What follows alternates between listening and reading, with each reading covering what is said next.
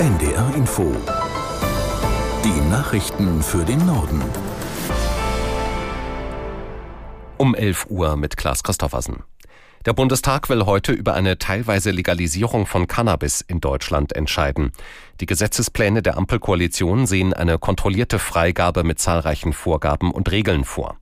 Mehrere Medizinverbände, Kriminalbeamte, Suchtberatungsstellen und die Justiz warnen vor der Legalisierung. Bundesgesundheitsminister Lauterbach will mit dem Gesetz Risiken begrenzen und den Schwarzmarkt zurückdrängen. Auf NDR Info sagte er, die jetzige Cannabispolitik sei gescheitert. Wir haben stetig steigende Konsumzahlen, gerade bei jungen Menschen, wo der Konsum gefährlich ist. Und wir haben einen blühenden Schwarzmarkt, wir haben Begleitkriminalität, wir haben unsichere Produkte, Beimengungen, toxische Konzentrationen und wir haben einen großen Aufwand mit Drogenkriminalität. Wir mussten etwas machen und dahingehend dass wir den Schwarzmarkt wegdrängen wollen und dass wir bei Kindern und Jugendlichen, aber überhaupt bei jungen Menschen mhm. aufklären, wie toxisch tatsächlich Cannabis ist. Es ist nicht so harmlos, wie es klingt. Mhm. Und die Legalisierung soll das aus der Tabuzone ziehen. Bundesgesundheitsminister Lauterbach. Der Bundestag hat mehrheitlich für das umstrittene Wirtschaftswachstumsgesetz gestimmt. Die Unionsparteien votierten gegen das Paket, das der Vermittlungsausschuss von Bundestag und Bundesrat in abgespeckter Form empfohlen hatte. Aus Berlin Hans-Joachim Viehweger. FDP-Fraktionschef Christian Dürr sagte, die deutsche Volkswirtschaft könne eine weitere Vertagung des Gesetzes nicht vertragen. Es sieht unter anderem steuerliche Entlastungen für den Wohnungsbau und Forschungsinvestitionen vor. Demgegenüber forderte der parlamentarische Geschäftsführer der Unionsfraktion Thorsten Frei die Ampelparteien zu einem Einlenken bei den Kürzungen für die Landwirtschaft auf. Landwirtschaft sei auch Wirtschaft und dürfe nicht gering geschätzt werden. Die Abstimmung im Bundesrat ist für den 22. März vorgesehen.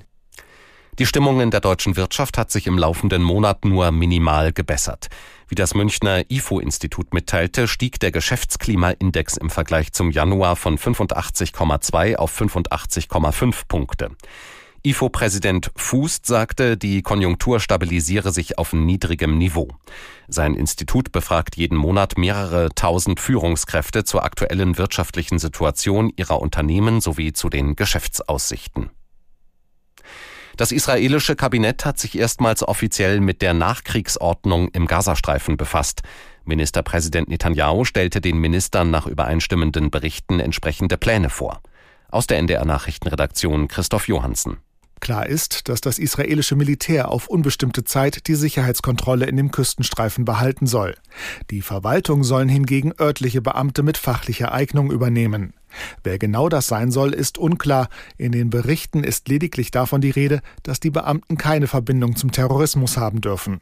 Für Bildungs- und Wohltätigkeitsorganisationen soll es offenbar eine Art Deradikalisierungsprogramm geben. Die Details sind ebenfalls unklar. Ob die palästinensische Autonomiebehörde im Gazastreifen eine Rolle spielen könnte, lässt das Dokument offen. Nach dem Großbrand in einem Wohnkomplex im spanischen Valencia werden noch mindestens 14 Menschen vermisst. Vier Menschen sind ums Leben gekommen, mehrere wurden verletzt. Der Brand war gestern Nachmittag im vierten Stock eines Hochhauses ausgebrochen. Offenbar hatte sich das Feuer über die Hausfassade in Valencia ausgebreitet. Darin war ein hochbrennbares Dämmmaterial verarbeitet. Im Südosten Australiens kämpfen rund 1000 Feuerwehrleute gegen schwere Buschbrände. Die Behörden haben bereits tausende Menschen aufgefordert, sich in Sicherheit zu bringen. Die Brände im Bundesstaat Victoria sind außer Kontrolle geraten und haben nach Angaben der Feuerwehr schon mehr als 10.000 Hektar Wald und Ackerland zerstört. Die Einsatzkräfte werden vor Ort von mehreren großen Löschflugzeugen unterstützt. Die britische Kriminalpolizei hat 5,7 Tonnen Kokain sichergestellt. Die Ermittler gehen davon aus, dass die Ladung für den Hamburger Hafen bestimmt war. Bei der Fracht handelt es sich um Kokain im Wert von schätzungsweise mehr als 500 Millionen Euro. Entdeckt haben die Behörden sie im Hafen der südenglischen Stadt Southampton. Die Drogen waren in einem Bananencontainer aus Südamerika versteckt.